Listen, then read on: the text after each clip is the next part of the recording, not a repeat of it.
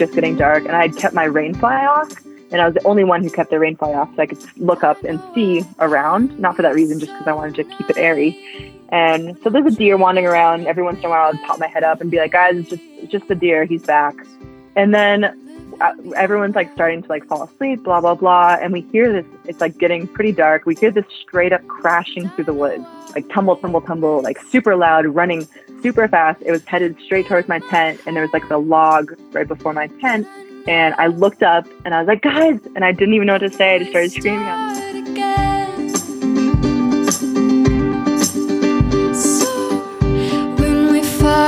ourselves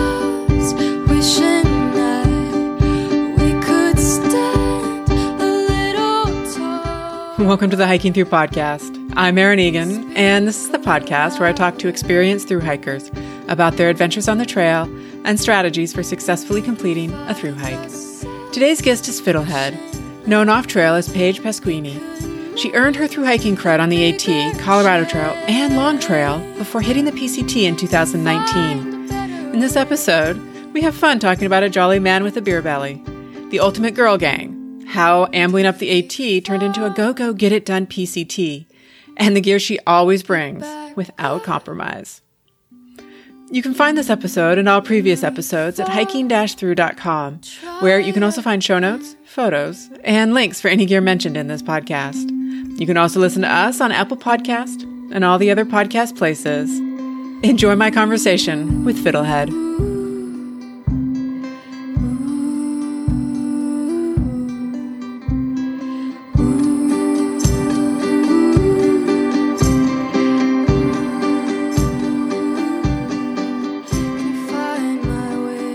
Welcome to the Hiking Through podcast.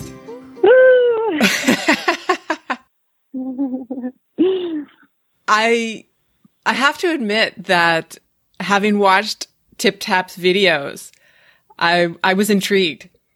Crazy, right?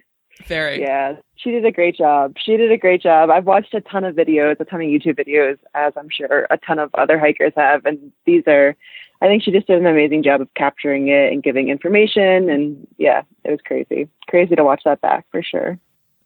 Do you watch it back now and reflect on that those moments, that time? I have not watched it back since probably the month it came out because it makes me cry every single time that I Ah. watch it. To be honest, it is super.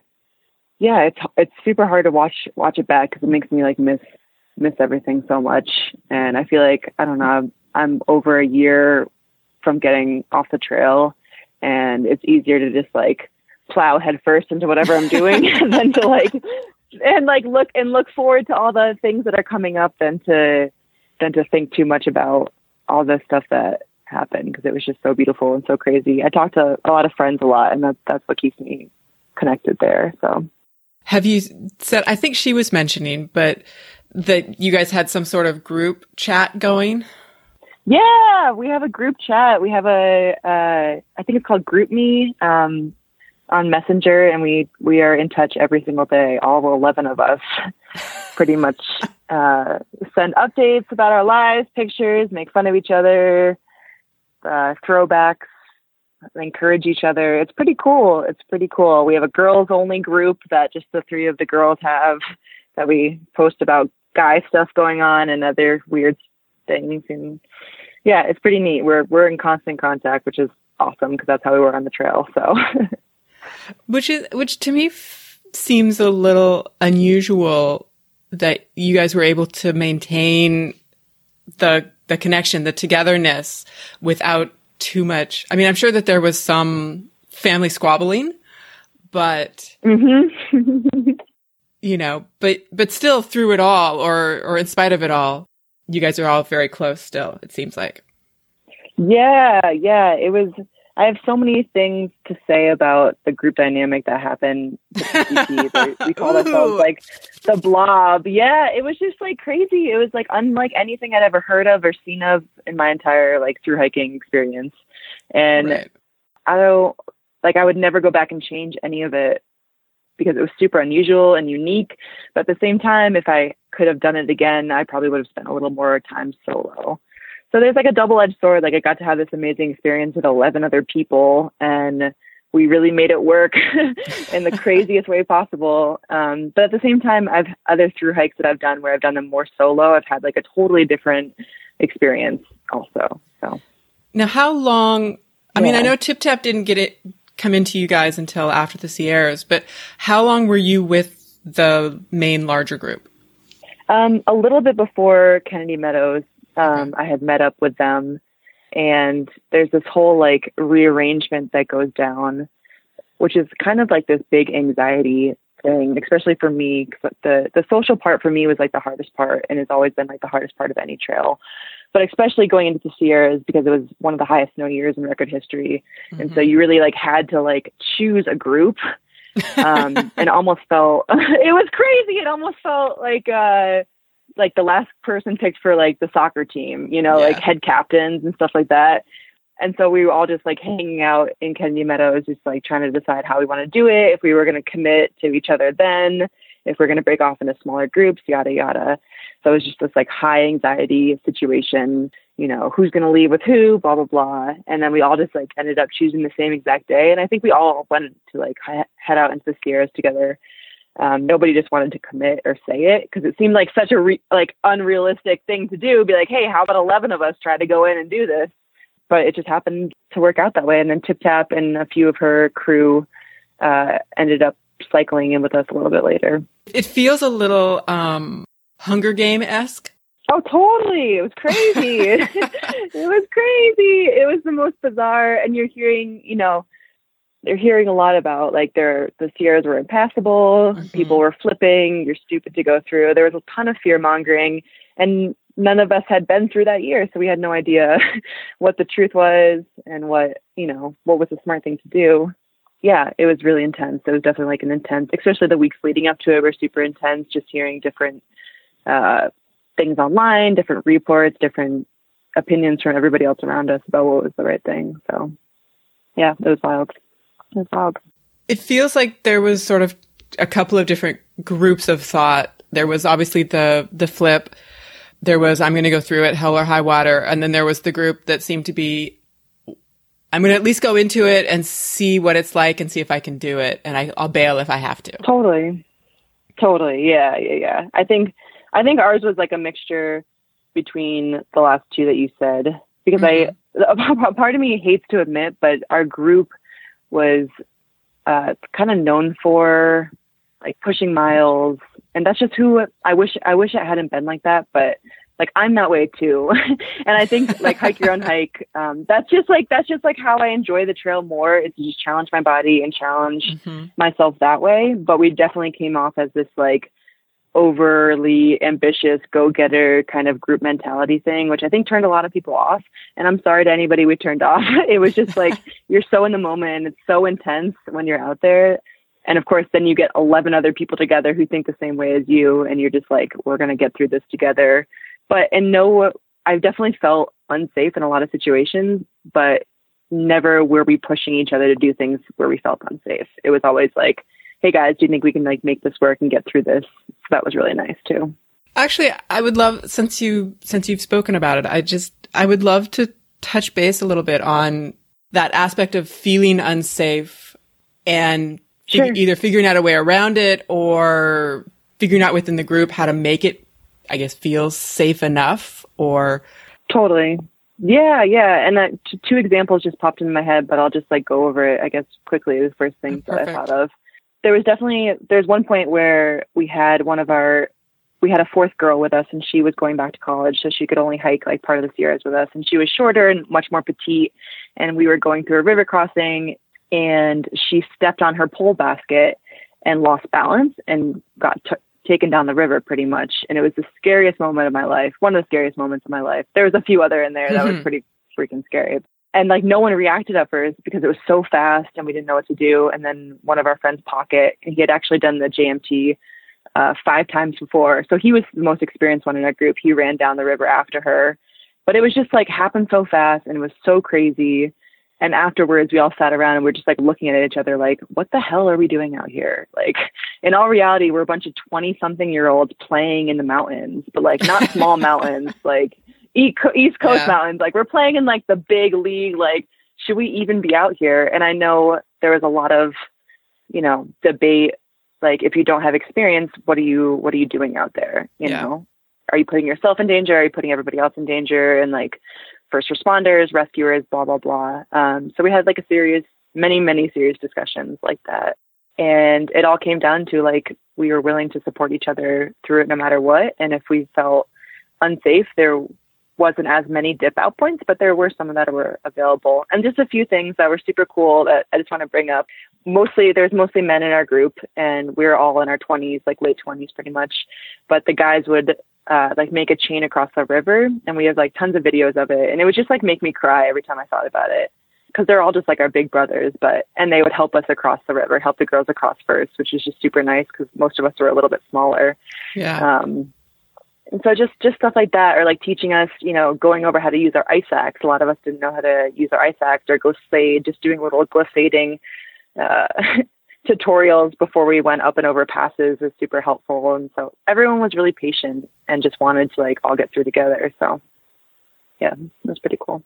so it was sort of the the the bonding of you know everybody's taking responsibility for everybody else and or Totally. accepting that Yep. responsibility for everybody else and so nobody's trying to run ahead or you know whatever No, not definitely not in this year. We were kind of just like in it together to just get it, get it, get through it and get it done. Honestly, it was it was beautiful, but every day it was just so.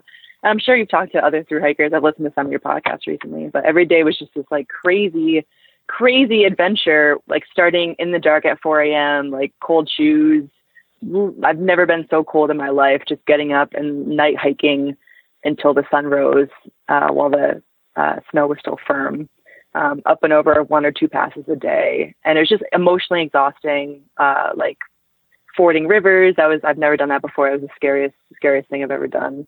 So just like the anticipation of not only physical exhaustion, but just emotionally, like holy shit, when is this going to be over? It's so beautiful out here, but but damn, it's so hard, and so like every every hour of every day was a new adventure and a new like super super intense challenge. So.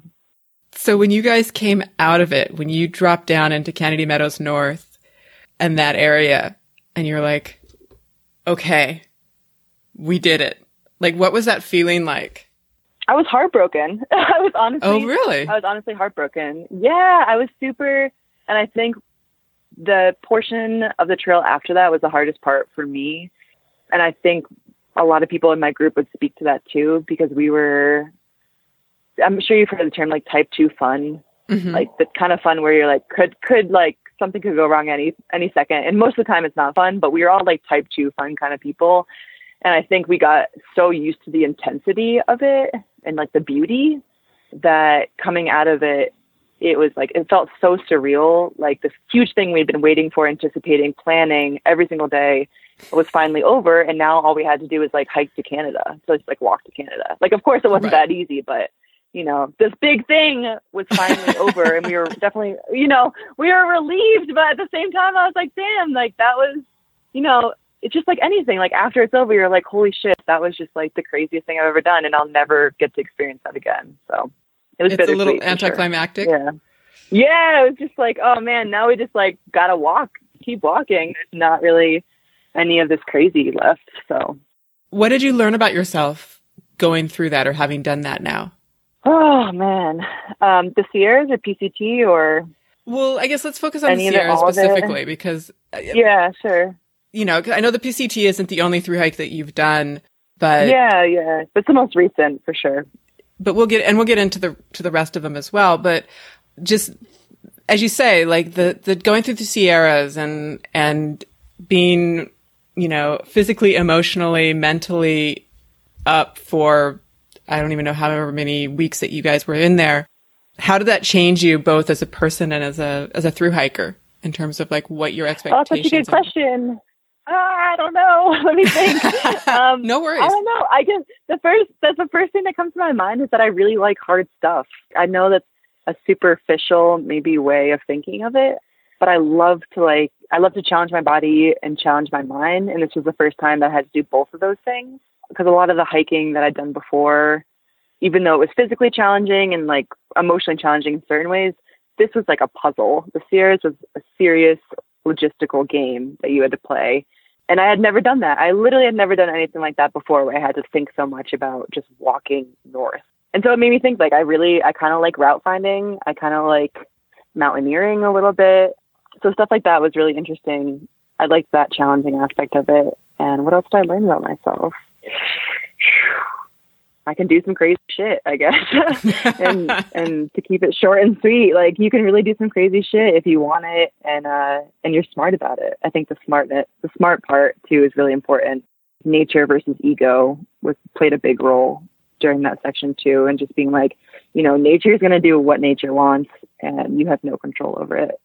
And so just being being aware of that because as a through hiker and I'm sure you heard a lot about this is like through hikers sometimes develop this ego of like I can conquer nature or um you know right Mhm. right you probably heard this people Yeah. people touch on this a little bit before but this year is slapped you in the face and you know it's like a whole nother animal so that was a nice reminder like we're out here to to enjoy but also just like respect it too Did it change at all the way you pick the people in your life?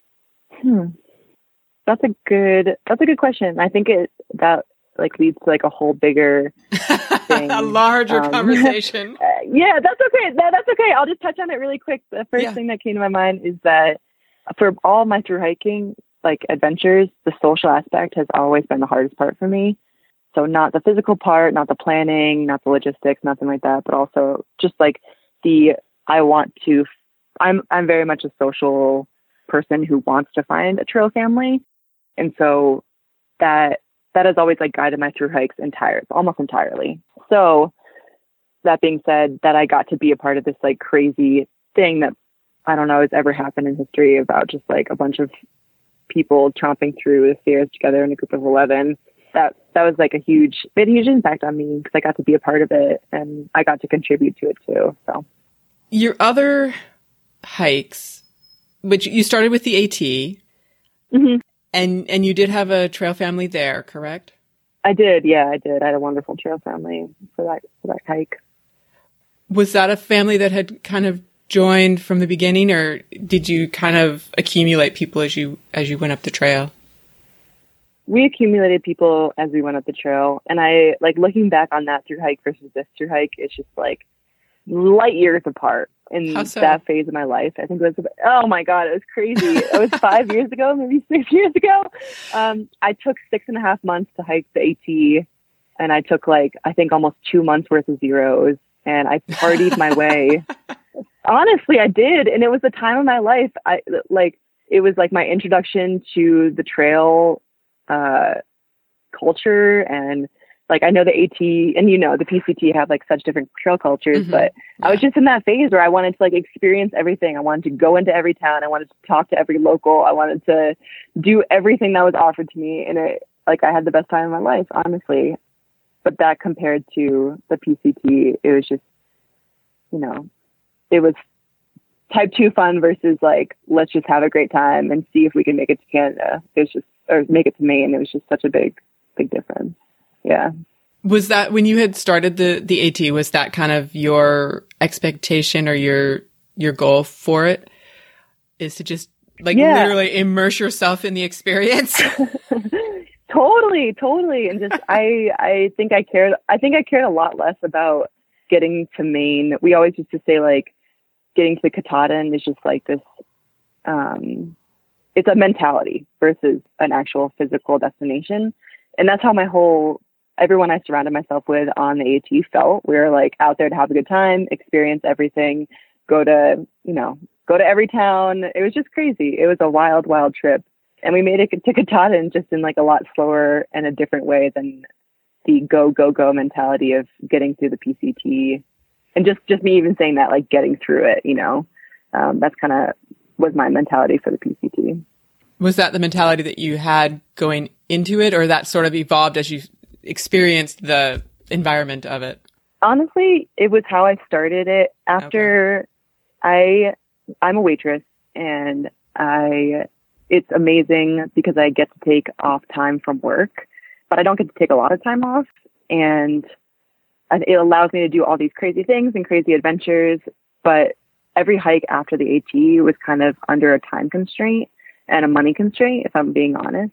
So I wouldn't, I didn't really give myself like, oh, like when I left for the AT, straight up, I was like, I don't care if I ever come back to my job. I don't care if I ever go back to where I was living. Like I have literally a, the most unlimited amount of time in the whole entire world. I could be out here for five years. It doesn't matter. Um, but every hike since then, I've kind of been under like a more like financial restraint and time restraint as well. So I've been like, okay, I have four months to get the shit done. Let's go out and do it. You know, and it's worked for me. I I haven't really wanted to spend more than, than four months out in the woods, to be honest. So it's kind of evolved in that way. So you had your soak up every moment experience, and now you can switch the the type of way that you hike without totally. Yeah, yeah, yeah, exactly. Like I've got to experience the carefreeness of the AT, and then you know some little guys in between, and then the PCT was more just like get it done and make it through safely kind of thing. Do you have any interest in hitting the CDT? Absolutely. I, I can't wait. I can't wait. We're, we have a joke that, and I'm sorry to anybody else who might hike next year, but the blob, which is what we call our group, we all want to hike it next year in 20, 2021, baby. We all want to do it in 2021. So whether that's like a realistic goal or not, yeah, I would love to do it next year if it feels safe enough and everything is relatively, you know, back to normal. Yeah, I would love to do it next year. so the the blob is coming. Be ready. Yeah, yeah, and I get it. I get it. People are super, you know, it's hard when you're when that's not your thing, when you don't want to roll into camp and there already be 11 people loud and obnoxious, cracking jokes. Like I totally get it. And, you know, we've definitely tried to tone it down and be respectful and yeah. So I get it. I'm so sorry for anybody out there who didn't like us. I apologize deeply, deeply, deeply. You just get so caught up in the moment and and yeah, there's plenty of space on trail too, you know, to to stay with people or get away from people. So yeah. But CDT 2021, if anybody wants to join us, we'll be out there. but but how often really are you going to have the opportunity to get 11 people doing yoga on the trail? Never. I don't know. Maybe never again. It was my birthday present and it was the most wonderful. They let me teach them yoga, which was super fun but yeah, it's super. It was rare. It was really, really this crazy rare experience, and that's why a part of me was like, let's just dig into this because I don't, you know, I don't know if I want to run away from this because I don't know if I'll ever have this opportunity again to do this with this amount of people or this group of people. So, when you say dig into it, do you mean in that in that day, in that moment, or in general? Yeah, like let's just a part. A lot of you know, a lot of a lot of the times I was like, maybe it's time for me, especially after the Sierras so many times we would talk about um, like maybe we should all part ways. You know, our hiking paces are different. So and so wants to do this. So and so has to pick up a package. But I don't know whether it was like our the FOMO of like fear of missing out on what the group was doing. I'm sure that had a lot to play into it. But um, a lot of times I try to convince myself like, hey, why don't I wait a day behind, let these guys go ahead, and I'll have like my own adventure that I wanted on the PCT outside from this group but I just never I never did it because I wanted to like lean into that experience of like, hey, we're in a group of 11, we've been through some shit together at this point. Maybe we should just like stick it out and ride it out and just finish it up together. And I think that's what that's why all of us stuck together is because that's how we felt. Now, if you had actually stayed a day behind for a moment and and kind of done the solo thing for a little bit, that would have meant you would have had to sleep alone probably. Yeah. Ooh, I like this topic. this is a good. This is such I, an interesting topic. I understand from your Instagram that that is not something you're excited about.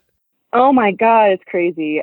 I I did the Colorado Trail by myself. I think two years now, and it was my first experience ever. Because on the AT, I never slept alone, not one time. Actually, once I think, but I was like, I don't know, I don't remember at this point but it was my first time sleeping alone. And I'm pretty sure, honestly, I'm so embarrassed to say this, but every single night that I went to bed, I was freaking terrified, which is just like, and I don't know, I think that feeling went away on the Colorado Trail a little bit, like as the days went by and I was alone all those days.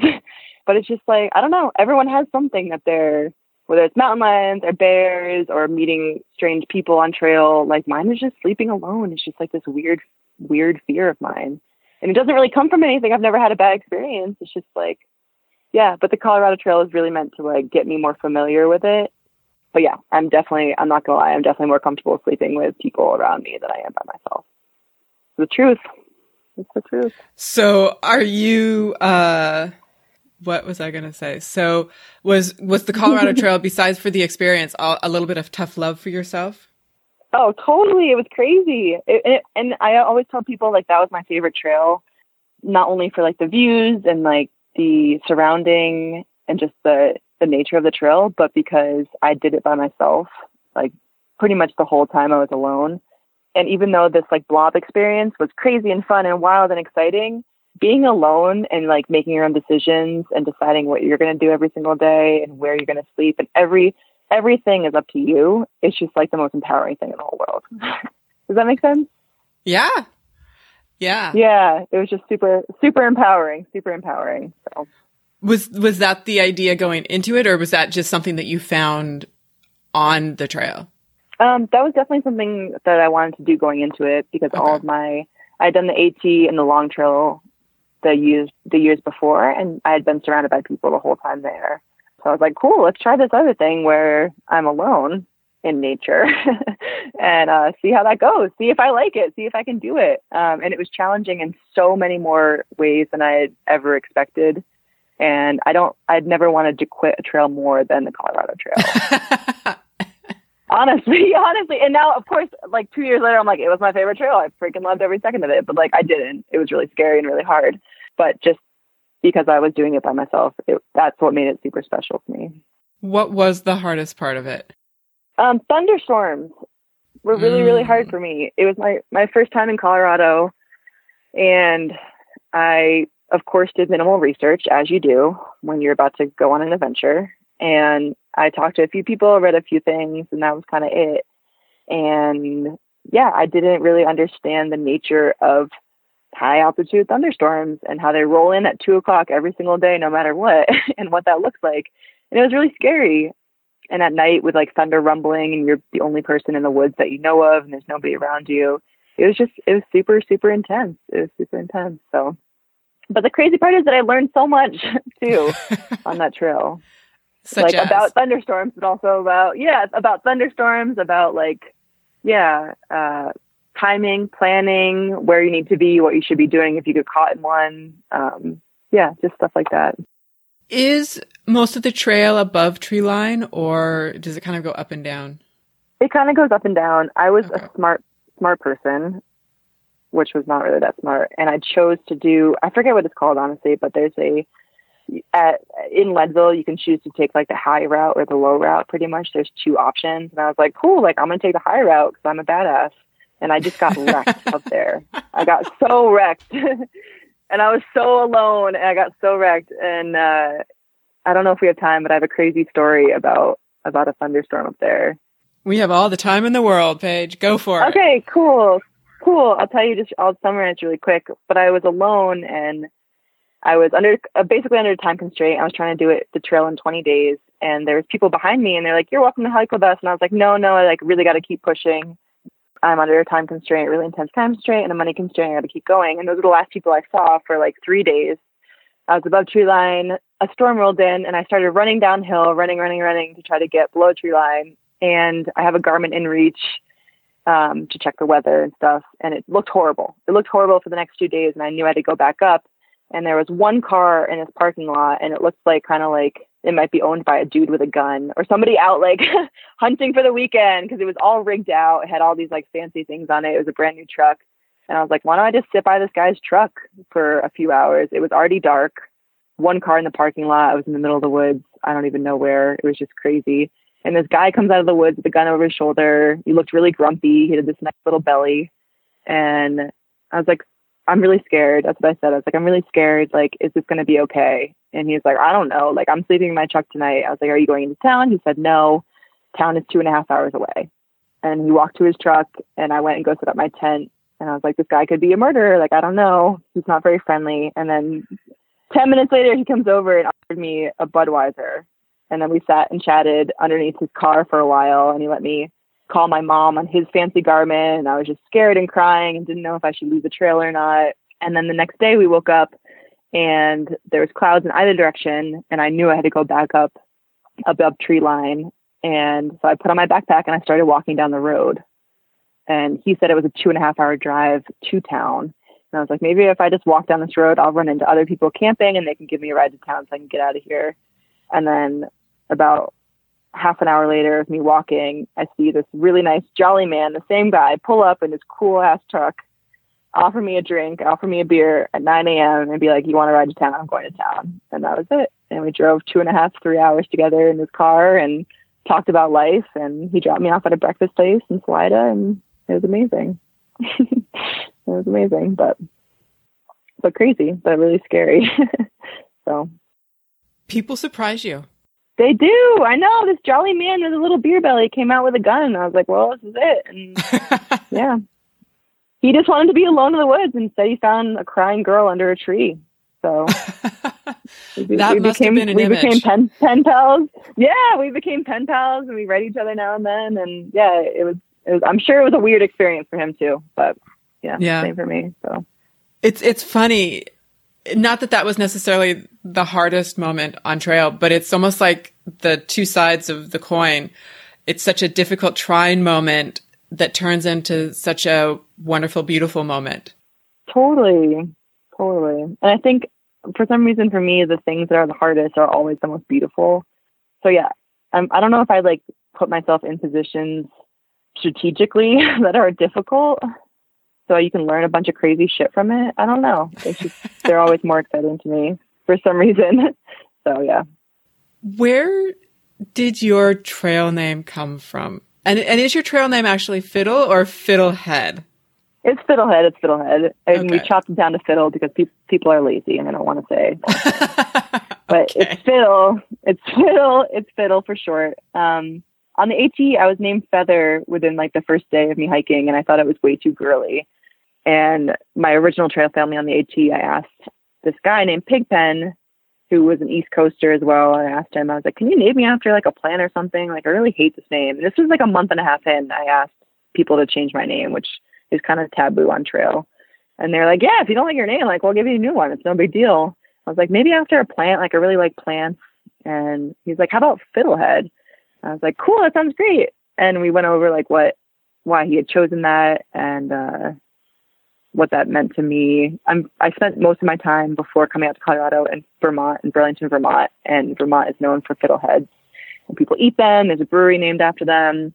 Um, but they like the sun and they open up really slow and they're really shy and they're kind of hard to find. And so that's why he chose it for me. How perfect. and and I loved it. I was like, yes, I would take this name. This is a good one. So and it's definitely going to be unique. yeah, I love it. That's a good one. when I'm gonna I'm gonna flip to another Instagram picture moment where you're Sure, doing pretzelology or pretzology. I guess. Pretzology, I guess. It was a Yeah, tell me. here. I actually took a little snap of it so that I wouldn't lose it. Um, okay. Pretzology. How many combinations of pretzels, fun dippings can you find in your oh yeah, damn, that was so long ago. Wow. Yeah, I do remember that. Yeah. Do you want me to? Yeah. do you have questions on it? it. Want me to talk about- on it? Sure, sure. Um, so I got into a relationship on the AT, which you're never supposed to do, obviously. Say that one more me time. You did a what? That was the first. I got I got in a trail relationship on the Okay. Appalachian Trail, and everyone told me not to do that. And of course, that was the first thing that I did because that's what you do when you're tw- tw- 21 and living in the woods. And uh, I ended up traveling with this guy for. Re- I was a child. I had no idea what was going on, and uh, I ended up traveling with this guy for a really long time, just the two of us, and it was amazing and beautiful and wonderful. And uh, and he had done the Appalachian Trail before, not the year before, but the year before that, two years ago. And so he was like, you know, the cool, more experienced hiker. And so yeah, we were just taking our time in the woods, living the life. And I think one day we ran out of food and we just had pretzels and a bunch of weird dips left.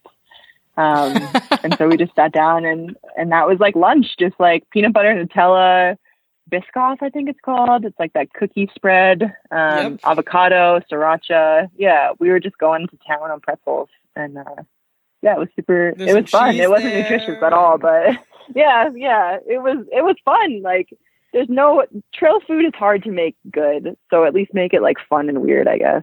Yeah, Yeah, I, it was I a good could- time. I could see this being a nice change of pace from the normal bland potatoes and sides and you know, Yeah. that type of thing. Yeah. And back then I like I was I'm pretty sure I was just on like the ramen train on the Appalachian Trail. Food was like getting creative with my food was not like that was not that important yet because I was like I still love Clif Bars, you know. And after the AT, I was like I'll never eat a Clif Bar again. So I was still on the like oh ramen super chill and like oatmeal is great and blah blah blah. So yeah, I was still on that route. So now that you've changed your food trail, what do you do now?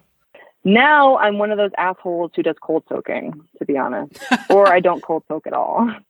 I'm just like a, a snacker. I snack throughout the day. A lot of the people in my trail family on the PCT, they, I think I want to say like five out of 10 had already done through hikes. And those five were pretty experienced and had like the na- newest, coolest gear. They were all into cold soaking, ultralight backpacking and it was really really fun. It was super cool to learn from them. I had already done a bunch of through hikes too but i cared a lot less about my gear and uh, my weight of my backpack. And just talking to them decided after the Sierra to get rid of my stove. And i ate a ton of honey buns pop tarts candy cold soaked uh, beans and chips and cheese. And off trail i eat mostly vegan. I eat gluten free and I'm super I'm super conscious about what I put into my body. And on trail, I do not give a shit. It's just like my body just runs through, consumes anything I put in it, which is like the beauty of hiking in a way too, especially if you're a female. Just eat a Snickers bar at 10 a.m. So that's that's my approach. And it doesn't it doesn't work for everybody. It just definitely works. It definitely works for me. My body just doesn't care at all when I'm on trail. So which is awesome. Which is awesome. I have to say that that probably is the penultimate moment for a woman, you know, having a, a Snickers bars, a no guilt Snickers bars at 10 a.m. it's the craziest feeling in the world. It really and going into town and having two breakfasts and like four mimosas and and not worrying about like how it's going to make you feel like physically and emotionally just because your body takes care of it. Your body isn't like I don't know. That's like such a a part of the trail life that I really enjoy is that I feel even though you're beating your body up, I feel like humans are meant to move around that much. Like we're hunter gatherers, we're meant to be in motion. And so for me, that's when I feel my best and like most authentic is when I'm moving around that much, I guess. Yeah. The body is meant to be in motion. Totally. I think so. I think so. So how is it for you coming off trail? Um, this time around, Any of the times? Oh man, it's been every time has been super different. The AT was devastating. I guess I'll just talk on the AT and maybe the PCT because they were super different. But the AT, the AT was devastating. It was, I felt like I, I definitely had post-trail depression. I was lost. I was super confused. I was like, I have to keep hiking because this is my identity now, and I have no idea how else to to deal with this. And I felt this crazy amount of loss. Like I remember I couldn't, I couldn't hike, or I would just like lose my shit because of all the crazy memories. It brought up honestly it was wild and i had that trail trail relationship thing and that really took a took a beating on me and just meeting all these amazing people and then going back and having no one to talk to. Just everything i'm sure people have taught like spoke on on your podcast. And then this time around the pct it was like the complete 180 or 360 whatever difference in how i felt when i got off trail I was so excited to be done. I couldn't wait to get back to my normal life. And it was just so funny how that evolves over time, I guess. And I guess it just depends on like where you're at in your life and how you're feeling. But yeah, this time around I was super stoked. A lot of the girls in our group, we would talk about like, let's come up with a concrete list of goals and ways of behaving that we want to bring from the trail into real life. So we were a lot more like grown up and organized about it. Like, how can we fight post-trail depression? How can we stay in touch? All that kind of thing. So the the moving off of the PCT and into real life this time around was a lot easier than the other trails Yeah. for sure. Well, it it's so interesting because you know on Instagram you post your monthly goals Yeah. or you know your Totally. monthly. Uh, what what actually do you call those sheets for yourself? Um, I just call them monthly intention. Yeah, just Okay. intention. Just Your- like your trying to draw intentions. awareness to what I want to. Yeah, focus on totally. and anybody who's who's out there listening to this should go and check these things out because they're actually brilliant. Oh no! But but they are brilliant in terms of like like you say, setting your intention, focusing on what you want to focus on for the month, totally. Yeah. which is which is so brilliant. But you also then do like at the end of each of your trails, you also do the sheet of you know, the the statistics part of it, but then also the mental emotional part of it. Yeah. And you kind of do Yeah. your your your summary, so to speak.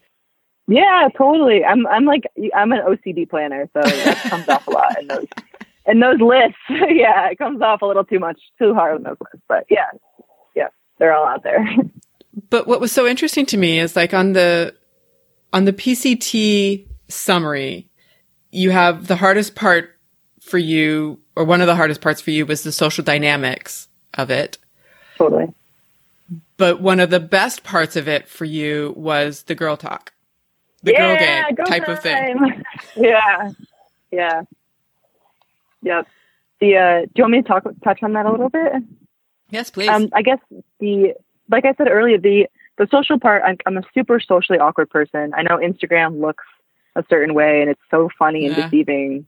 Um, once you once you meet somebody in person, but I, I have like severe social anxiety, and it's super hard for me to um, feel comfortable connecting to people. And the trail makes it really easy, of course, because you're all out there for this common goal and like common shared experiences, yada yada.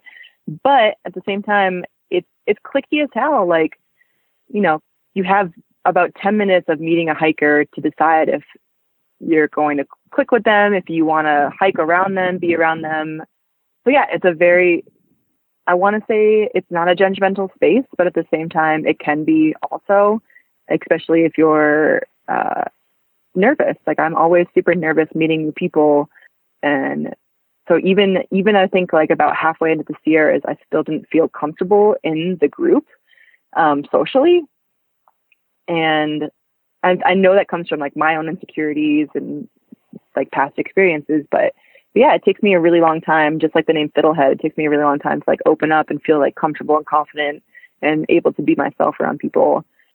So that yeah and i'm constantly questioning my questioning everything like is this the right move? Should i be with these people? Blah blah blah. And that's that's also like an exhausting thing to keep you know keep questioning all the time. Um, but then the girl gang, the girl gang really brings it around because no matter what, you know, you it's you can relate to guys as much as you want, but just having like that girl talk at the end of the night or sitting down and gossiping for half an hour, it can, sh- you know, and just laughing your ass off, like that can Yeah. just change your whole day. Really, it really can. So and you had a pretty cool girl gang, gotta say.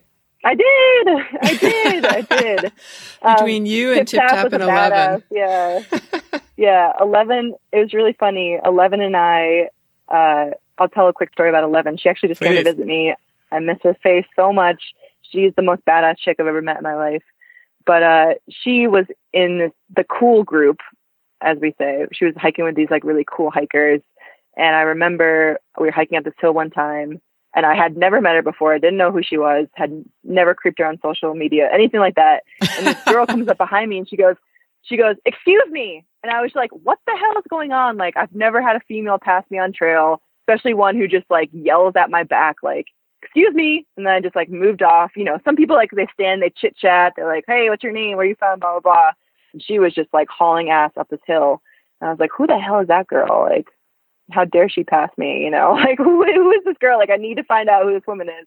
And that was like our first introduction to each other. And then after super, super close, and we, of course, had heard a tip tap on trail because she's also a badass and she makes beautiful videos. She has a beautiful Instagram.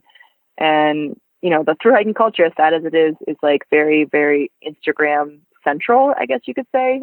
Yeah. And so we had creeped on her a ton and we would like giggle when we thought we were going to be near her and we were like, who's going to talk to her first? Like, it was just like this crazy girl crush we had going on between me and Eleven.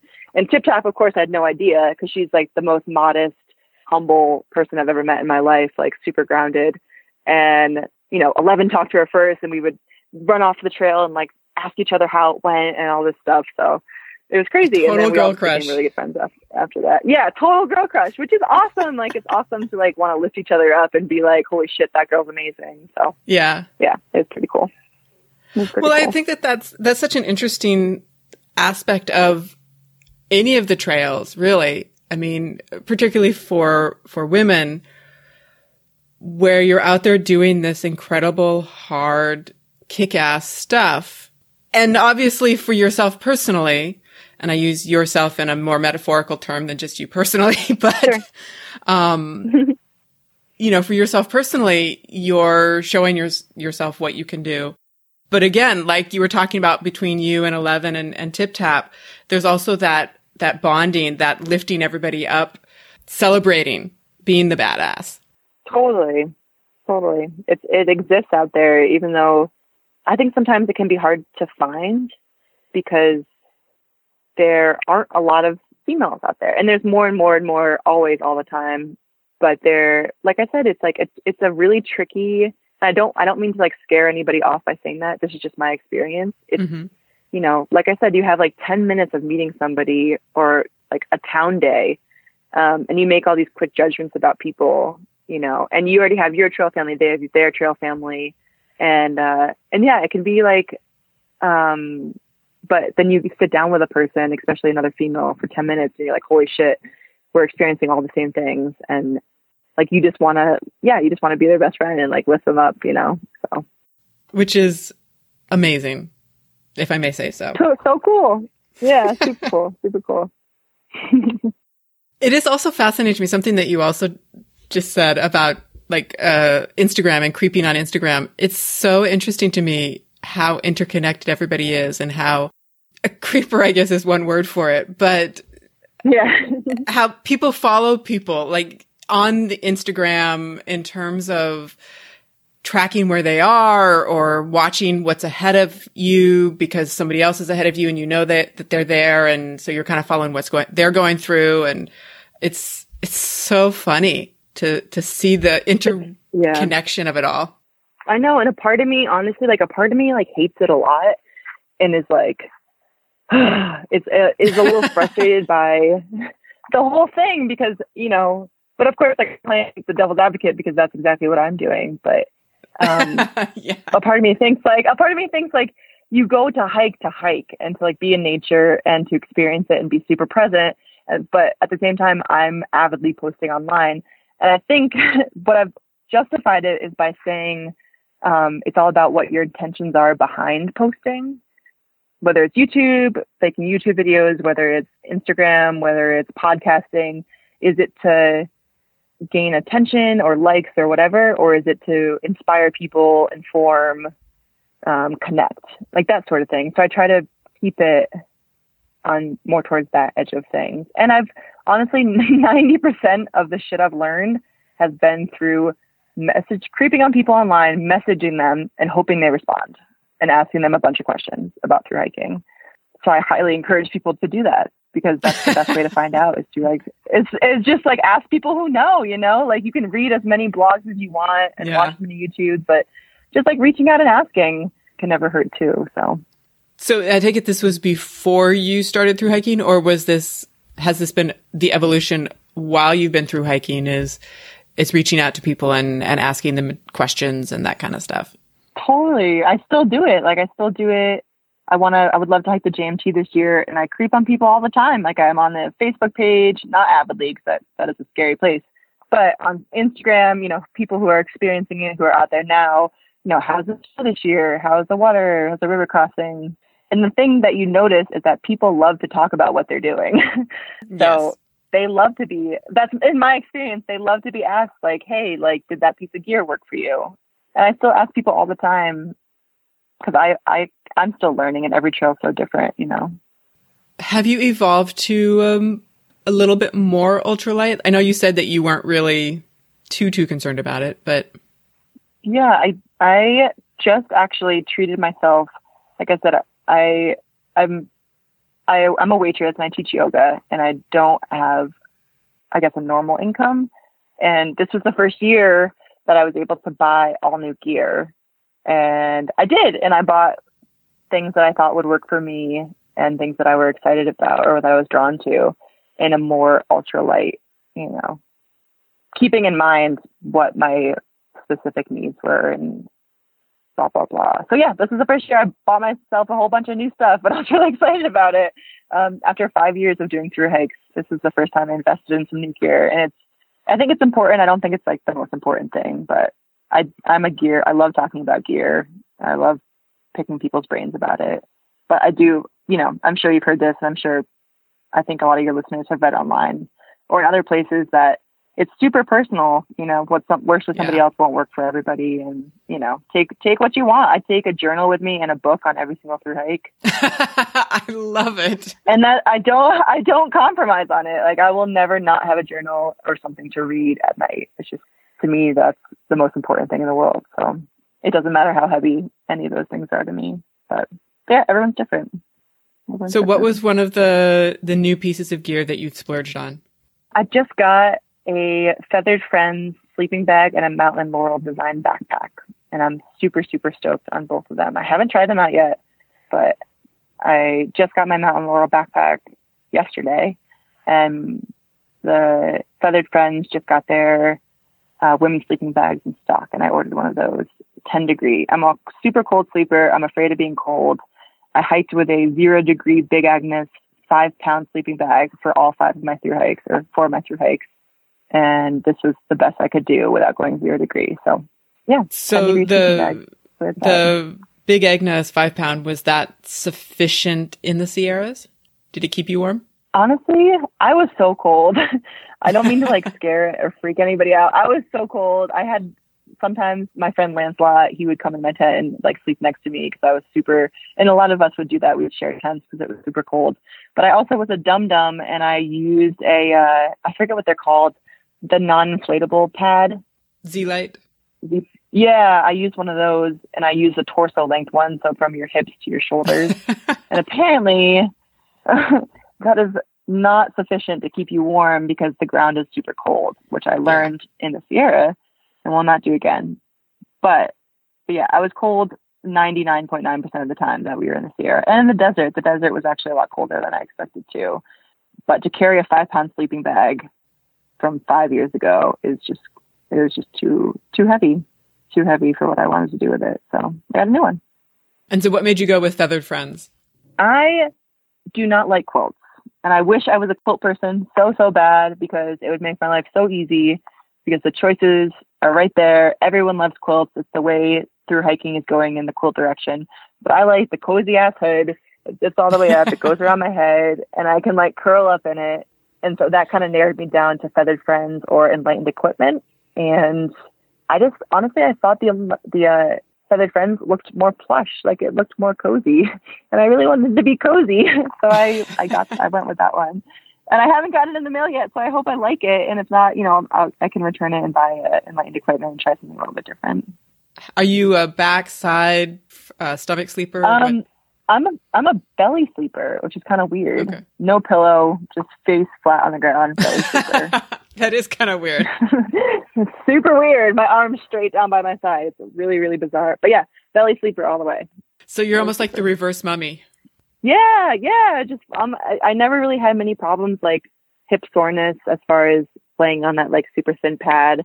Um, a few times I did. I went without a pad, and that worked too. If you're on soft ground, of course, not in cold weather, but yeah. So the padding is not super important to me because I do lie on my stomach. Now, what made you go with the Mountain Laurel backpack? What was what was the design parts of it that you really loved? I originally last year I actually hiked with a Superior Wilderness Design backpack, and I also it was a custom one like they do, and I I I really really liked it. I just got one that was too big for me. All around, like the length of the torso was too big, the backpack itself was too big for me, and a few eleven who I hiked with on trail, and this other guy named Beaver, they both had Mountain Laurel Design backpacks, and I love the way I'm super I'm a I'm a super super like superficial person when it comes to things, but I just liked how it looked. It looked awesome. It looked beautiful. It looked well designed, and you could customize it a little bit. But I don't. I don't really like too many options. I just want, you know, give me the backpack you think is the best one, and I'll I'll make it work. So yeah, that's kind of why I, I like the way it looked. They seemed to really enjoy it, so I just went with that one, and it looks beautiful when I got it in the mail. so it, tech, it checks it. the first box.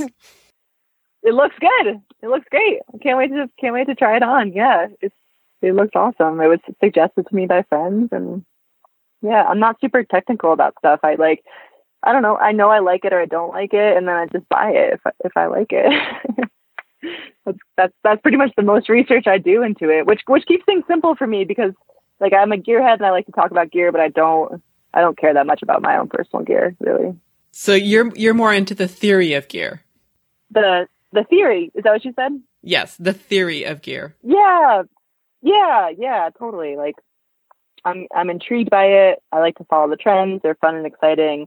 I'll entertain a conversation about gear for about 15 minutes with other hikers, and then I'm like, you obviously know way more than me and care a lot more than me. Um, and but I like to listen. Like, it's really really fun to learn. Like, things have evolved so much. Like, I had a 55 liter Osprey backpack when I first started with like a full frame. And I remember it being the heaviest, like, I forget the name of the hospital in Georgia, but they weighed our backpacks. And I had the heaviest backpack of my group on that starting day. And I was, I had no idea. I was like, I thought I crushed it.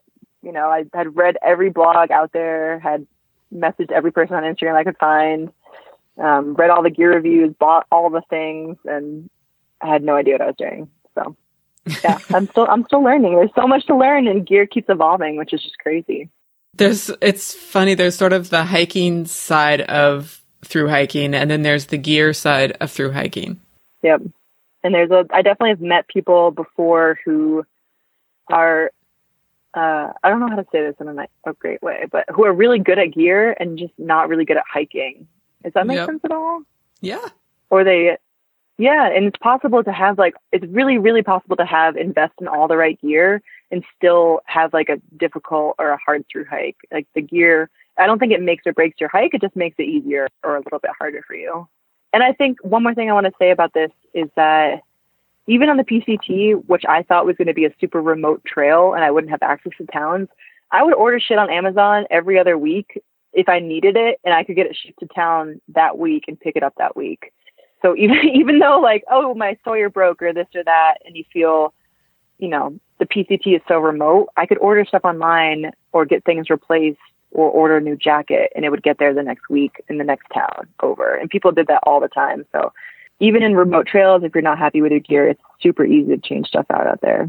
Thank God for modern technology. Amazon Prime, crazy place. you can get anything. What is your like your favorite favorite piece of gear? My favorite piece of gear. It was my Big Agnes sleeping bag because it was gigantic and huge and cushy, and it was just like zero degree, the warmest thing ever. And I'm walking into my room right now to see. I ordered. I used to carry. Have you ever heard of like a Luci light? Um, they're those blow up lanterns. They're the blow up lanterns, and they have like a uh, a solar panel, a little solar panel on the top. And I used to carry it for my three hikes before the, the PCT. I carried that as my only I didn't carry a headlamp. and uh, my reason behind it was because I never did any, I hated night hiking. And so at night, I would just use it to journal and read. And that's all I would use it for. And then I invested in a actual headlamp on the PCT. And that is my new favorite piece of gear. It's I'm looking at it right now. It's called Nightcore, and I forget the company that makes it. Maybe I can send it to you later, and you can put it in somewhere. But That would be perfect. Yeah, they also make these little pouches, and I ordered it online, and I had it sent to me, and the the guy was super nice. I was like, "Can you get this to me next week?" And he's like, "He's like, dear, these takes these it takes six weeks for us to make these things." And he was super nice. He had a backup one, and he sent me that, um, and it's my new favorite piece of gear. So it's it doesn't hurt to just ask if you can, yeah, have stuff forwarded to you a little bit quicker if you're in need for it. But yeah, I'll definitely text it to you or send it to you. Perfect. Now, what makes this light so special or so awesome? So fun. Okay, well, you, it's super small, which is really fun. It has a few different settings, and like I said, I'm not very high tech, so I just need like I need a light to work. That's all I need it for. And then it all it's held by is like this little piece of string and that's adjustable and it comes in five colors. And how cute and fun is that? Super easy, really simple. not not complicated at all. It's rechargeable. Um, everything's light and simple and easy, and that's why I really like it. And so the you said it's just a simple string. So the band is just a simple string. Yeah, it's just a piece of string. It's like a stretchy little piece of cord, and it's awesome. And I guess it helps that the company was really like responsive when I said I needed it quicker than they usually do, which is always like a nice thing. They're like, "Hey, we get it. You're a through hiker. You're screwed in the Sierras. Let us get you one ASAP." So, so that was super nice. You know, it's nice to order things from hikers because they get where you're at and what you're doing. So, So Yeah. when did you decide that you needed the headlamp? uh, going into the Sierras, I was like, I need a headlamp pretty bad. I was carrying, and the Luci light, I can send you a picture of it too. Maybe you can post it. It's really funny. It's like literally a lantern about the size of your hand. Um, and it doesn't, it comes with like a little string on the top. So I would just walk with it out in front of me, um, car- carrying it in my hand. This sounds very 1860s. it's how it, and I like never thought. And on the PCT, you do you night hike and you morning hike in the dark, probably seventy five percent of the time, like so much more than I ever expected. And the the LA Aqueducts was the first time that I had to pull out my Luci light, and everybody around me was like, "What the hell is that? Like, where's your headlamp?" I was like, "I don't need a headlamp. I have this Luci light. I don't really do a lot of night hiking." And they're like, "Dude, you're gonna do a lot of night hiking like the Sierras, do you know like about what that entails? And I didn't really know, and blah blah blah. That led to a other conversation. But yeah, the whole aqueduct, I just held this little. We did it at night because it's really hot during the day and it's pretty brutal. And we night hiked it, and I held this little lantern out in front of me for I don't remember how many miles, but probably four hours at night, just dangling between oh my, my fingers. Like a weird like a weirdo. And then after that i was like i should get a headlamp because it seems a lot more practical. Like reading and writing is fun at night but i can also do that with a headlamp. So that was a see see what i mean? Like even now i'm like still learning so much. Like i i've done three four through hikes and i was trying to carry a lantern on the pct you know? But I so love that image, Paige. Oh i have a i'll send you one of the pictures it's ridiculous i look crazy oh, please, but, yeah please send me that picture. it's pretty funny it's pretty funny so So the headlamp sort of rocked your world. yeah, the headlamp is a crazy invention and it's awesome. And it's I barely it's it's really light and I forget I have it on my head, which is nice.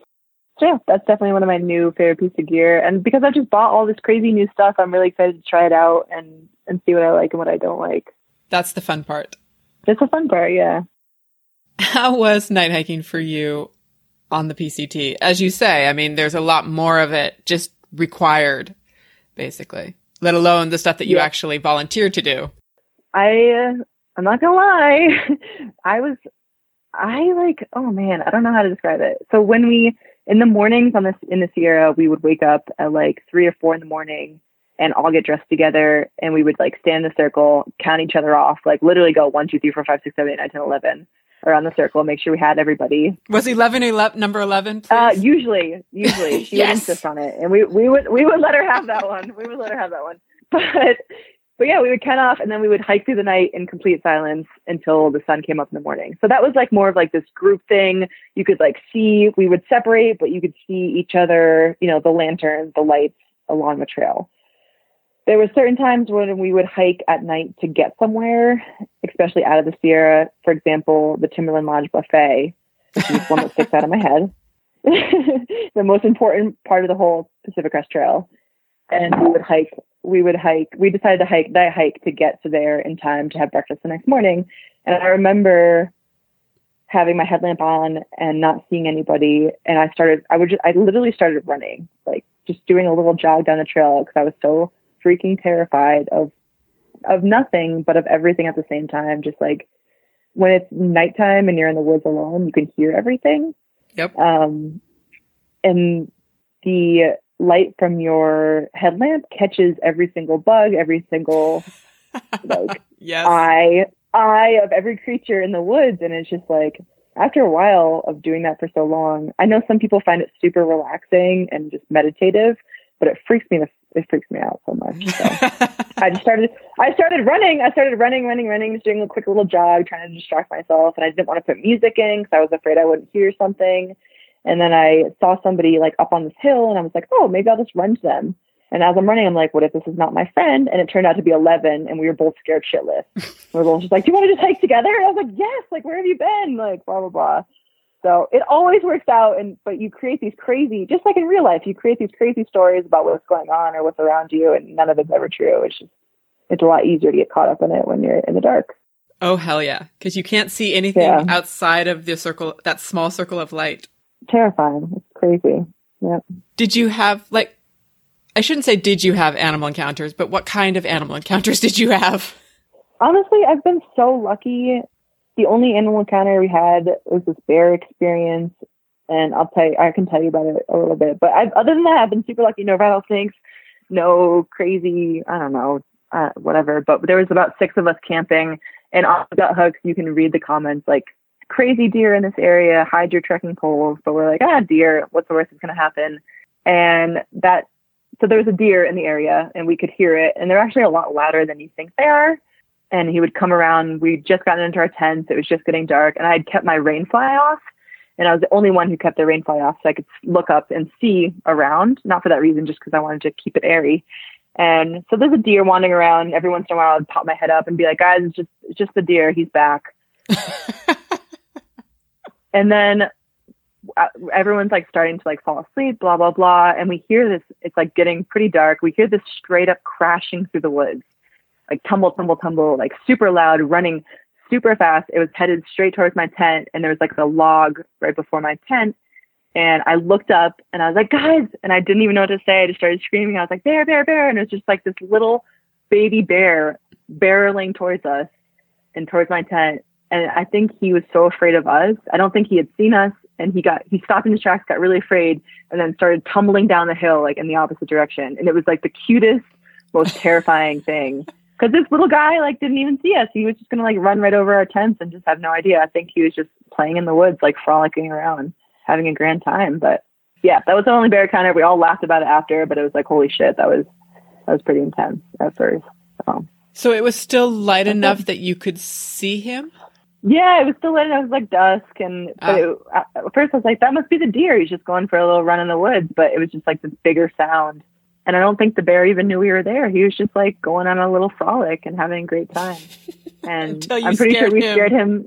Yeah, we scared him. We all got out of our tents and we're like laughing about it after. But if he hadn't seen us, it would have been a whole nother world of weird. So it was a good thing. it was a good thing that I had popped up and made some noise. And Yeah. that was it. That's the only crazy, yeah, the only crazy experience we had.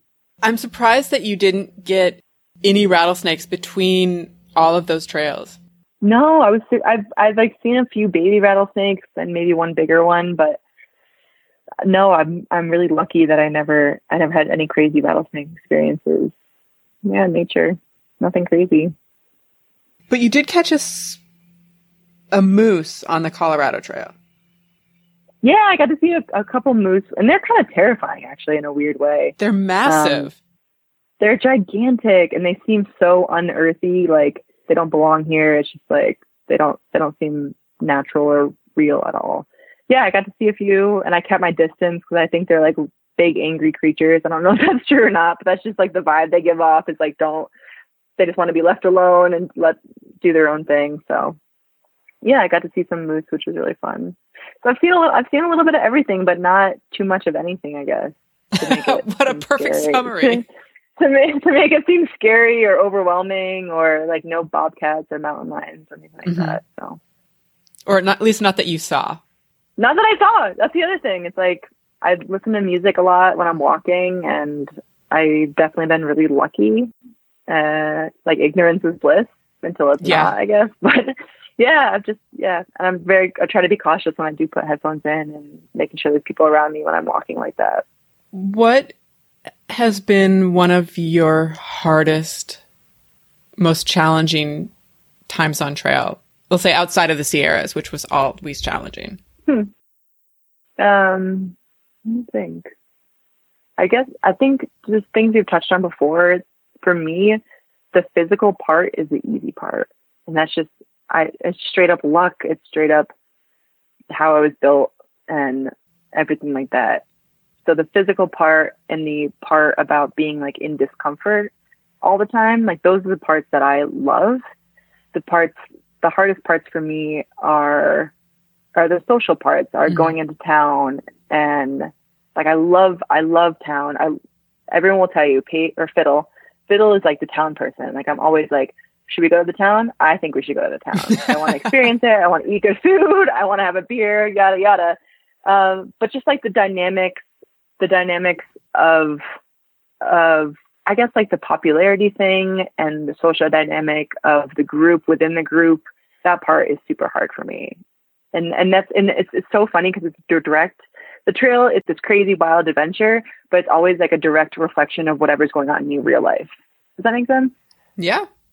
You can't escape yourself. Yeah, in real life, these are the exact same things that I struggle with. It's like wanting to feel accepted, wanting to feel like part of a group, wanting to like be liked by everybody, wanting to hear that what I have to say is valid, like all these things, and taking, you know, it's it's it almost magnifies it when you're in the woods, you know, because you have nothing else to do but see, I guess, your insecurities. And so for me, it's always, always, always the hardest part, the most challenging parts for all those trails were the social, the social part of it. Um, 100%, 100%. Has the trail helped you get better at it off the trail? I don't, that's a really good question. Let me try to, uh, yes and no. Yeah, yes and no. I think it's so funny. I have a really hard time talking about the trail or any trail in real life. When people ask me about it, I'd rather just be like, it was great. It was fun. It was really hard. But I, I it's hard for me to um, talk about it more than that. Not because I don't want to, just because it's such a emotional thing. It's hard to summarize in a few words, I guess. And and what I've noticed is that in all reality, people they're curious about how it went, but it's just like asking somebody how their vacation was. Like you want to hear it was good and they got tan, but you don't want to. I don't want to hear your day by day adventure in Hawaii. You know what I mean? So just like keeping it Yeah. short and sweet is the way I've found is like most effective for people. But has that affected me? I don't know. I I try to not to let. I promised myself that I wouldn't let these adventures like go to my head as far as like my ego goes. So yeah, I has it built up my confidence in talking to people and connecting with people? Sure, but I still have a lot of work to do on that aspect, I think. So Mhm. What has, when you think of the trails, all four of them, what has been sort of some of the iconic moments for you? What are some of the like the best or favorite memories that that come up from them? Hmm. That's a good question. Um. The I'm just gonna speak to the most recent one because it just like feels the most present. But the PCT, I guess, was the first time, and it sounds so I don't know how to say this. It sounds so like ego-y, blah blah blah, whatever. But um, it was the first time that I pushed myself physically in a way that I'd never done before. And that was partly due to my time constraints and my money constraints, but also partly due to the group that I was in. We were like a hyper competitive, like go getter. Every single one of us was like that. And honestly, there's nothing like for me, there's no feeling more like amazing than hiking like a 40 to 50 mile day and like planning it, game planning it, how I'm going to emotionally make my way through this, how I'm going to physically, what am I going to eat to like fuel myself? Who am I going to talk to? Should I listen to podcasts? Should I listen to music? Should I save this for later? Like, I don't know. Like for me, that became like one of the most amazing parts. It's just like this physical, the physical challenge of doing something epic. And that's why I started doing like a lot of ultra running and a lot of running off trail, uh, because I like that, that crazy type two fun, honestly. You like Oh. the the pushing yourself. Yeah, yeah. And I get, I have so many opinions like about this. A lot of people ask me like, oh, how long did it take you to do this? Like new hikers. And I just try to make it super clear. Like there's so many different ways to hike the trail, like hike your own hike. I'm sure you've talked about that Mhm. many times on this podcast, but it's, it's, it's so true. And it's, it's the exact same thing. Like it's, it's a replica of real life. Like there's so many ways to do life same thing as trail. There's so many ways to do trail, and one is not better or worse. It just depends on your personality and what your body likes. I love that. It's so perfectly said. Thanks. I appreciate it. Did you ever hitchhike by yourself? I did. I hitchhiked a lot by myself on the Colorado Trail. Okay. How was that? It was exciting and very scary at the same time. And I was super lucky not to have any bad encounters, which was amazing. That being said, I, per my mom's request, my family, I carried a little thing of pepper spray. Not, and the funny part is like, not that that would do much, but more for uh, secure, I guess, state of mind, state of mind reasons than like actual physical safety. But it was so funny every time on the Colorado Trail, and like that was two years ago, which feels like a lifetime ago. It feels like I was so much younger then. But I would put my backpack in the person's car, and then I would put pepper spray and my phone like in my waistband. And I never got offered a hitch that I felt like I needed to refuse. I think I always felt more comfortable if it was a female. I don't know why or what or what that had to do with, but I think hitching alone, my best friend is actually hiking the Colorado Trail and she asked me the same question is the biggest thing I, I can suggest is feel comfortable saying like, no, thank you. Does that make sense? Right. Yeah. No, totally. Yeah, yeah. Like if if something feels off, like just trust your gut. Like if you don't like this person, if you hurt their feelings, like you're never gonna see them again. It doesn't matter. But Yeah. yeah, trust your gut and just being like, hey, you know what? Like I'm actually fine. I'm gonna wait for a friend or whatever it is. Just like feeling feeling confident to be like, hey, no, thank you. I'm good on this one. I'll catch the next one. So that's that's like the best advice I have for that. And that's a hard thing. I mean, I think for both men and women, but particularly for women because we've been raised to people please. We've been raised to Oh. say yes and accept what is given, um, as opposed to stand up and say, no, that doesn't work for me. Totally. And I guess uh, this kind of rounds back to what you're saying, like how has this affected like my real life? I guess I guess indirectly I've become as a female a much stronger female in what I can accomplish because of what I've already done. Does that make sense? Kind of. In terms of what you challenge yourself with or expect from yourself Yeah. or some other way. Yeah. Yeah. Like I say, I guess I always have like super high expectations and I probably don't give myself enough credit. Um, but as a lot of us do, but I think you asked me how it has kind of like trickled, that Yeah. confidence might have trickled into my real life and just being like a strong, badass, powerful woman that if you could look at like Fiddle from the AT in 2015 versus now, it is like light differences apart. And I, and I know, I know that has so much to do with my experiences on trail. Like I just know it. And that's why I keep doing it because, because of that. Speaking of of changes on trail and and going back on Instagram and creeping on you. Um Yeah. Yeah. Go ahead. one of the things that I have I did notice definitely is your hair. yeah. Yeah. It's big. It's really big.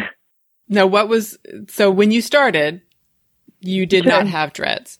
I had I had a few dreads underneath. I had about five or Got six it. dreads that had formed nat- naturally, and oh, it's so interesting. Be like, I don't know, the evolution of your hair. It's like such an evolution of my life so far. I know uh, how corny that sounds, but um, but yeah, it kind of goes back to when I was college was like a really hard time for me, and then I started running and I got my teaching certificate and that was kind of this like huge shift in my perspective about like who I wanted to be and what I wanted to do. And I had, you know, I was in this really weird festival phase in college and I had started those dreads then. And during the Appalachian Trail, I just decided to dread my whole head. And that was like what I said. It was like I was 21 and I'm 28 now. And it's definitely been interesting to have them. And there's a lot of stereotypes behind people with dreadlocks True. and I don't really fit. I don't really fit that anymore. So it's it's really interesting. I work at a restaurant and I teach yoga, and you know I can kind of get away with it in the yoga world, but uh, a lot of other jobs, and especially in like the restaurant industry, where we have a lot of people coming up from the south and different places in Texas.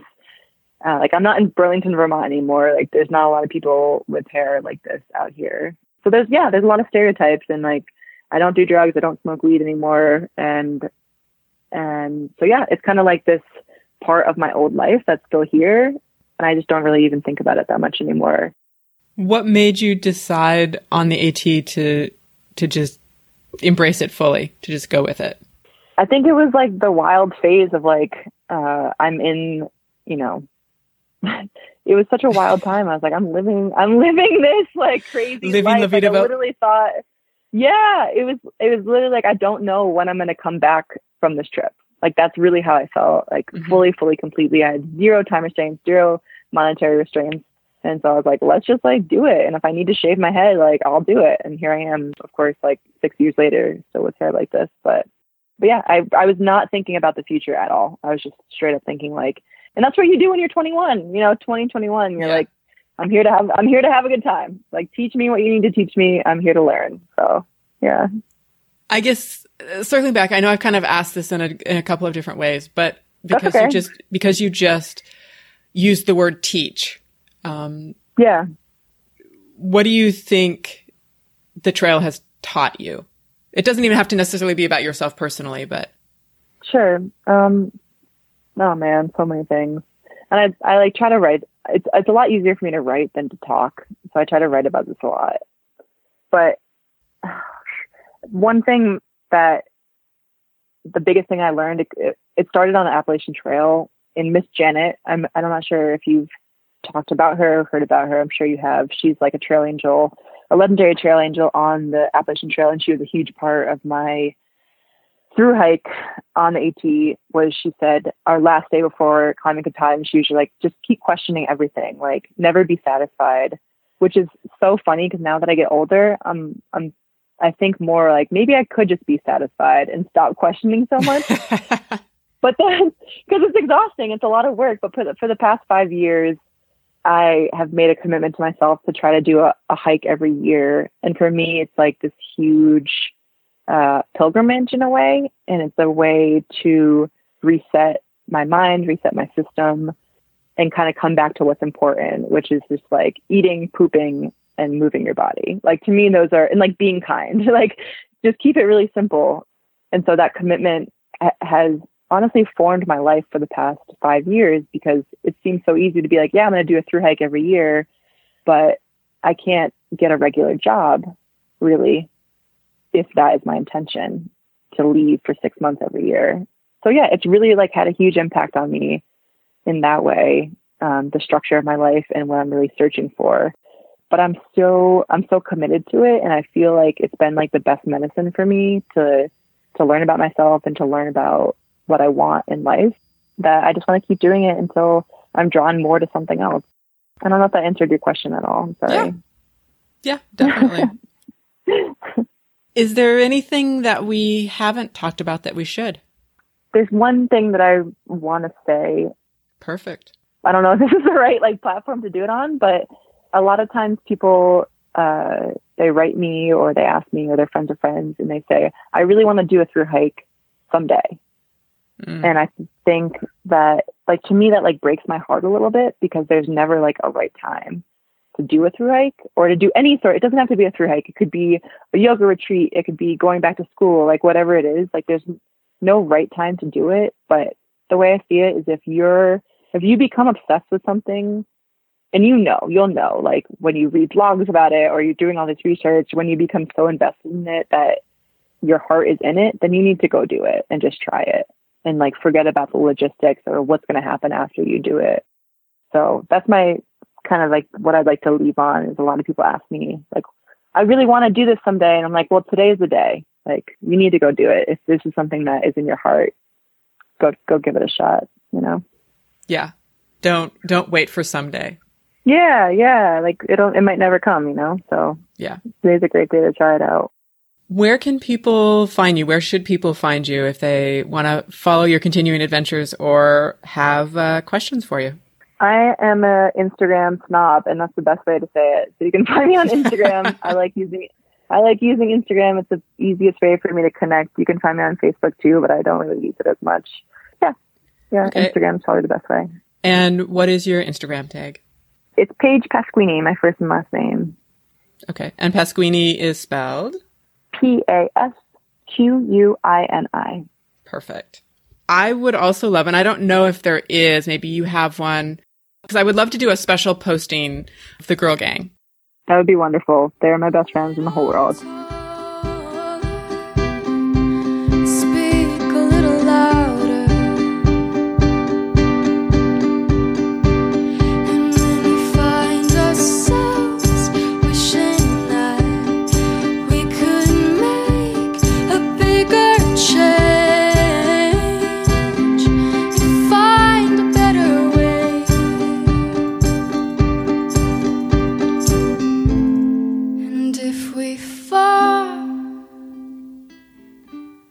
Show notes and links for Paige's gear can be found on our website at hiking-through.com. Special thanks to Paige for sharing her stories from the trails and Maya Wynn for the use of the song Try Again. I hope that this conversation, these conversations, inspire you to seek out other people's stories and to share your own. Or, you know, maybe get out there and create some new ones. I'll see you on the trail.